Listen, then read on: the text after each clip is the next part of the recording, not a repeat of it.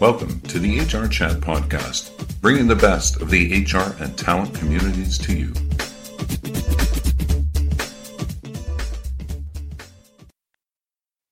Welcome to another episode of the HR Chat Show. I'm your host today, Bill Banham. My guest this time is the awesome Lars Schmidt, author of HR bestseller Redefining HR, podcast host, founder at Amplify, and founder and host at Redefining HR Media Group. Lars has spent nearly 20 years developing talent strategies for companies such as Hootsuite, SpaceX, NPR, and Ticketmaster. This podcast episode is sponsored by Virgin Pulse, the number one global employee well-being solution provider, supporting 7.5 million members in 20 languages across 190 countries. Virgin Pulse offers solutions that deliver on their home base for health vision of simplifying and unifying other point products into a better together ecosystem and transform the mental, physical, financial, social, community, and emotional health of organizations and their people. You can learn more at virginpulse.com. Lars, it's my pleasure to welcome you back onto the HR Chat Show. Yeah, Bill, it's great to be back. Thanks for uh thanks for having me. It's been a while, so always uh always fun to catch up after some time. It has been a while. In fact, I was checking this out earlier. It was episode 30 all the way back in early 2017. So I'd like to start there really, given it's been such a long time since I've had you on the HR Chat podcast. What have been the top 3 things to happen in your life since early 2017? Uh I would say the top three things would be uh, probably soon after our podcast. Uh, I published my first book uh, called "Employer Branding for uh, Employer Branding for Dummies" that I had uh, co-authored with Richard Mosley. Uh, soon after that, started writing for Fast Company, which is a nice milestone and uh, and then publishing redefining HR book. I, I figure uh, you know it's a corporate podcast, so I'm going to keep my milestones corporate. Uh, but uh, but if if I had more, I'm sure I'd have lots of other family things to throw in. But uh, if, you give me three, I probably have to hit those. There are some pretty big milestones. Okay, wow. Um, now let's talk a bit about your your, your podcast, redefining HR. Uh, we are we're recording this at the end of 2020. What a crazy year it's been. Um, what what have been some of the biggest topics that you've covered this year? And yeah, okay, okay. There's one overarching theme. Okay. Um, yeah, this little yeah. thing called a global pandemic hit. That kind of uh, that was a pretty big story. So, so, so let, let let's let's break that down because people ask me this question often. Okay, for for for, my show, for the, for the HR chat show, and um, obviously that you've got this umbrella theme uh, of, of COVID and and, and the, the global pandemic. But what, what's that meant for for the world of work? What have been the big topics, the the the, the big uh, con- concentrations from HR leaders and and uh, TA execs and and maybe marketers who, who work on employer branding too? Uh, as a result of what's happened. Yeah, I mean, I think that they're you know uh, you know setting the pandemic itself aside. You know, I'll hit, I'll hit three um, you know uh, sub effects of that, if you will, that I think were really kind of dominating the discourse in the field this year. Um, you know, one was obviously the the shift to remote and distributed work at scale, uh, right? So for for companies and organizations that um, had employees who were able to do that, and not all employees were, but for those who did, um, you know, that was a seismic shift shift for many of them. You know, many had uh, you know co-located and they only had one-off employees who were in an office. Then overnight, everybody everybody's you know out of an office and people aren't going back to offices. So that that certainly has been one of the dominant themes of the year. It will continue to be moving forward.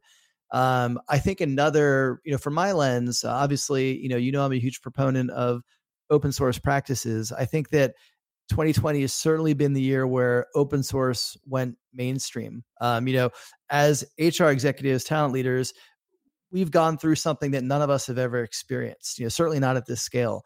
And it was eh, pretty amazing to kind of see how people came together and shared their practices, shared their templates, shared their approaches with each other to help each other navigate, you know, these uncharted waters. Um, and I think the third one that we're probably seeing more of now is um, is this notion of uh, of burnout in HR, especially at the executive level. This has been an incredibly taxing year for everybody, but I think it's uniquely taxing for CHROs and CPOs who are just carrying the burden of all things 2020, you know, through their organization's lens, through their team's lens, through their employees' lens, and their own lens. And so, uh, you know, burnout, I think, is something that uh, we're certainly seeing a lot more of, uh, and people trying to be more mindful of self care and just, you know, cr- creating some space uh, and ability to to recharge a bit and kind of disconnect a bit from some of the uh, you know the difficulties of the job. And what what has 2020 done for for the acceleration of uh, the adoption of automation, of of AI, of of technology that can replace people? Yeah, you know, I don't. Many companies I, had to slim down, right? yeah, and they're now they're, they're now trying to grow again in, in a way which is perhaps future proofed, where heaven forbid uh, another pandemic happened, that they wouldn't be hit in the same way. Yeah, you know, it's interesting. I think it's less about automation, a shift to automation and AI, and more about a shift to agile practices. Okay. Uh, and w- what I mean by that, and I don't mean you know agile in the you know software development methodology standpoint, but you know HR historically has been pretty structured in our processes and procedures and you know we have a playbook for x and a playbook for y and uh, you know what happens to those playbooks when everything is upside down uh, you know it, companies that had more you know nimble lighter weight agile processes were able to make these adjustments much more easily than those who had deeply entrenched systems that are really hard to pivot so you know yes a lot of companies contracted during the pandemic. You know, yes, they are starting to expand again.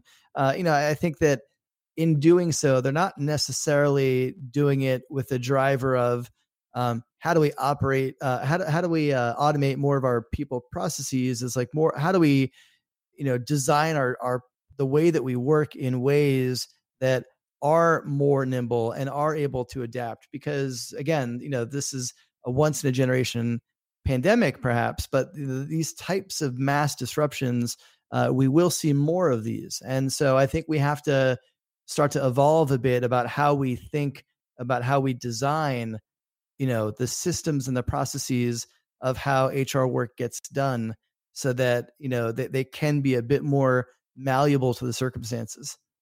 In your opinion, how, how do HR pros and leaders make their companies stand out from from their competitors under the current restrictions to our lives. So, what I mean by that is, you know, what what are those practices that perhaps have been lost? The the, the effective ways, uh, sponsoring in person events maybe is a good way to get the brand out.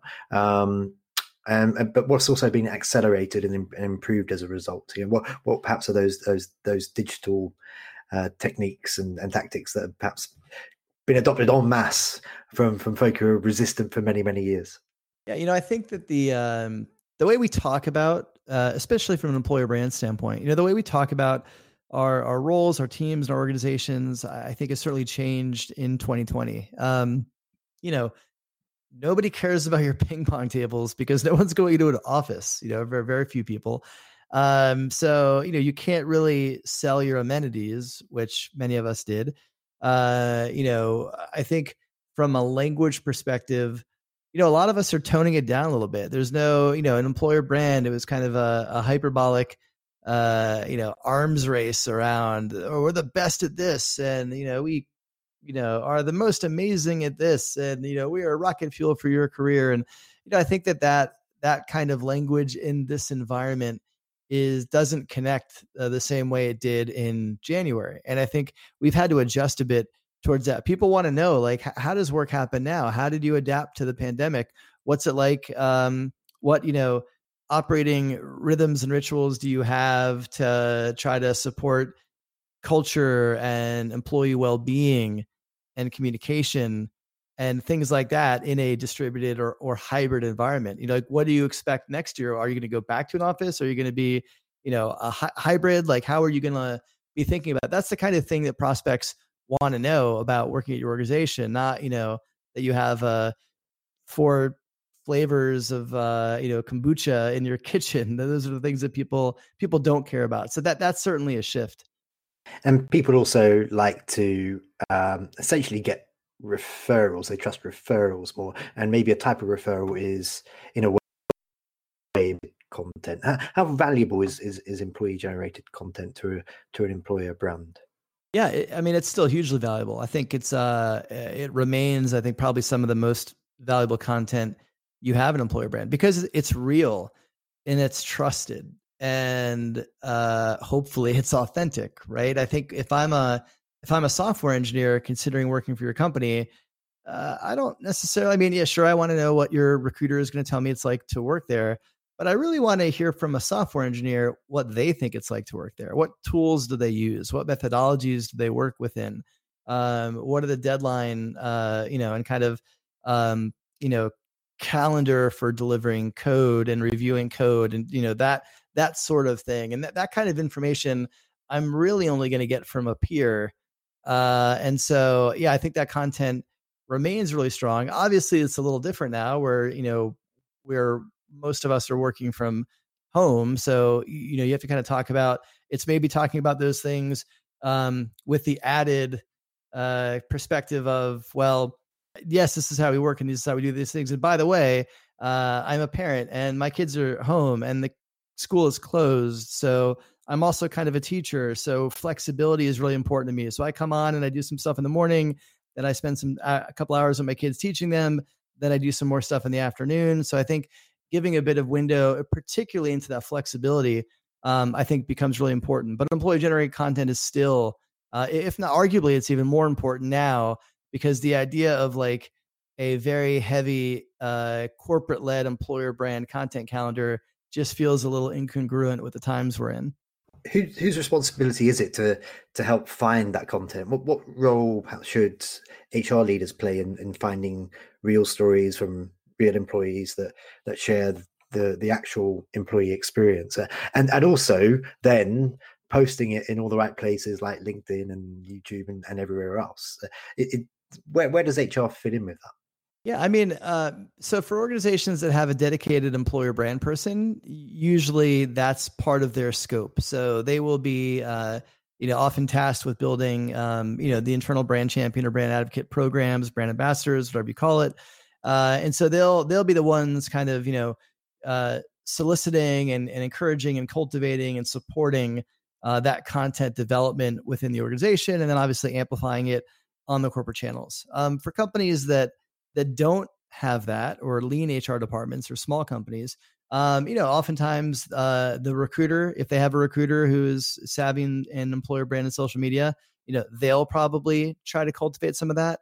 Um, if you have very savvy managers in different departments, uh, they may try to cultivate that. So it's uh, you know, I would say if it's centralized to the most common person, it's an employer brand uh, focused person. If you have that person, you know, in the building. If you don't, honestly, it could come from anywhere if it happens at all. So I get the feeling. Um, I'd, I'd love to get your thoughts on this. I, I get the feeling that a lot of us who've been working from home, who hadn't previously been working from home, um, perhaps have got even more comfortable at hiding behind the, the computer and communicating online um, and and maybe resisting more the traditional ways of doing of, of communicating with folk. But when it, when it comes to managing candidates and and preferred communication channels, you know when when it's those job candidates for, for those willing to to use the phone to keep their candidates engaged and and nurtured how, how effective are old school phone calls I, I mean i think right now you almost have to look at communication as uh, you have so many vehicles at your disposal right it could be um, zoom it could be phone it could be text it could be whatsapp uh, it could be email. I mean, it's it's it's near limitless. And so I think where you can meet, especially on from a recruiting perspective, where you can meet rec- candidates where they want to be met, uh, you're better off. And, and again, like you will you will want to talk with them. So you're not gonna, in most cases, you're not gonna, you know, correspond solely via text and then make a hire decision. Eventually, you're gonna want to talk to somebody, but that could be via phone. Um, that could be via Zoom or another video platform. Uh, it could be via uh, VoIP audio. So, you know, not necessarily requiring people to go on video if they're not comfortable with that. And some people aren't. Um, and so, yeah, I think phones absolutely you know still play uh, play a role in this. And I think the difference is, you know, so many people. I think because we've all been accustomed to using Zooms and Microsoft Meet and BlueJeans and whatever else, uh, whatever other video platforms, uh, we've been we've learned almost to use our computers as phones. You know, meaning we're not necessarily going to have video on all the time, and we shouldn't be expected to. But uh, you know, it's I, am just as easily, uh, just as comfortable hopping on a no video, you know, Zoom chat uh, than I am picking up the phone and dialing a phone call. If any, in some cases, I'm more comfortable doing that because on my computer, I've got headphones, I've got a microphone. I, you know, I know the quality uh, is going to be solid uh, as opposed to um, phone sometimes. So yeah, phone still has a place, um, but in some weird ways, the computer is kind of becoming the phone because we become so accustomed to using it, whether uh, you know paired with video or not. And, and uh, now I want you, please, to get out your crystal ball from under your under your desk, um, and uh, and maybe share your predictions for for what the jobs market might look like in 2021. Uh, so we're, speaking a lot about uh, ways to attract candidates and ways to project the employer brands and whatnot, but we haven't actually spoken about the the the, the, the bigger picture, and that's um, how many folk will be rehired next year. Um, would it be very different also in the second half of the year? Do you think after after hopefully most of the vaccines have have been more widely administered? Yeah, I mean, I I expect that we'll see a quarter over quarter increase throughout next year. Certainly, uh, certainly from Q1 to Q2 to Q3. Uh, Q4 may tighten up again just because companies that are on a fiscal, uh, an annual uh, budget, you know, a lot of times they'll they'll tighten the belt a little bit in Q4 to to hit their end of year numbers.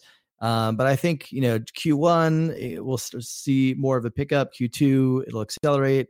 You know Q3 likely will continue to accelerate as the vaccines uh, become more widely adopted and and it's you know perceived to be safer um, to just operate you know more closer to business as usual. Uh, you know Q4 will probably slow down a little bit more as Q4 tends to do, but uh, but yeah, I, I definitely think that we'll we'll see more hiring in 2021, and uh, and I think things are uh, are looking up. So definitely uh, excited about that that's that's the way we like to wrap up our podcasts on, a, on a nice happy note because there's been a lot of them this year a lot of them in 2020 that we just sadly couldn't do like that um, so just finally then for today uh, the amplify ecosystem it's a community where modern people executives can come together to share ideas inspirations struggles and and counsel to move the field forwards. It, and it's free, I believe, but it's invite only. Can you just tell us a little bit more about that, and also how can our listeners connect with you? Yeah, so I, uh, you know, when I created the Amplify ecosystem, uh, the simplest way you can look at it is, is me open sourcing my HR executive network. And what I mean by that is, you know, about a year ago, I launched a HR executive search practice within Amplify. Um, and what I didn't want to do is just create another executive search firm because there's a lot of them out there.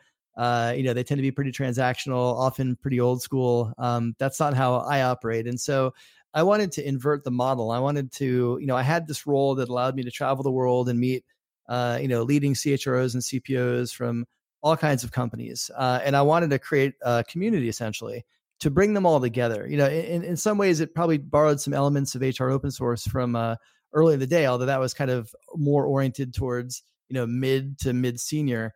Uh, and I wanted to create something like that, a, a global private community for uh, really progressive oriented. So I, as I frame kind of those next generation people operators and people leaders um, to come together and collaborate and share ideas and, and expand their network. So that's uh, that's how that came together. Um, the best way to connect with you know uh, me. Uh, so I'm you know my company is uh, amplifytalent.com. You can learn all about my executive search and consulting practices there. Uh, the book and the podcast are both centralized on redefininghr.com. So there you can, uh, you know, learn about the book. You can listen to the podcast. You can read reviews, the foreword, et cetera, et cetera. So uh, those are my two, um, you know, main uh, digital hubs, if you will. Awesome. Well, that just leaves me to say for today, Lars, thank you very much for coming back and joining us again on the HR Chat Show. Yeah, Bill, well, thanks so much for having me back on. And listeners, as always, stay safe and happy working. Thank you for listening to the HR Chat Podcast, brought to you by the HR Gazette.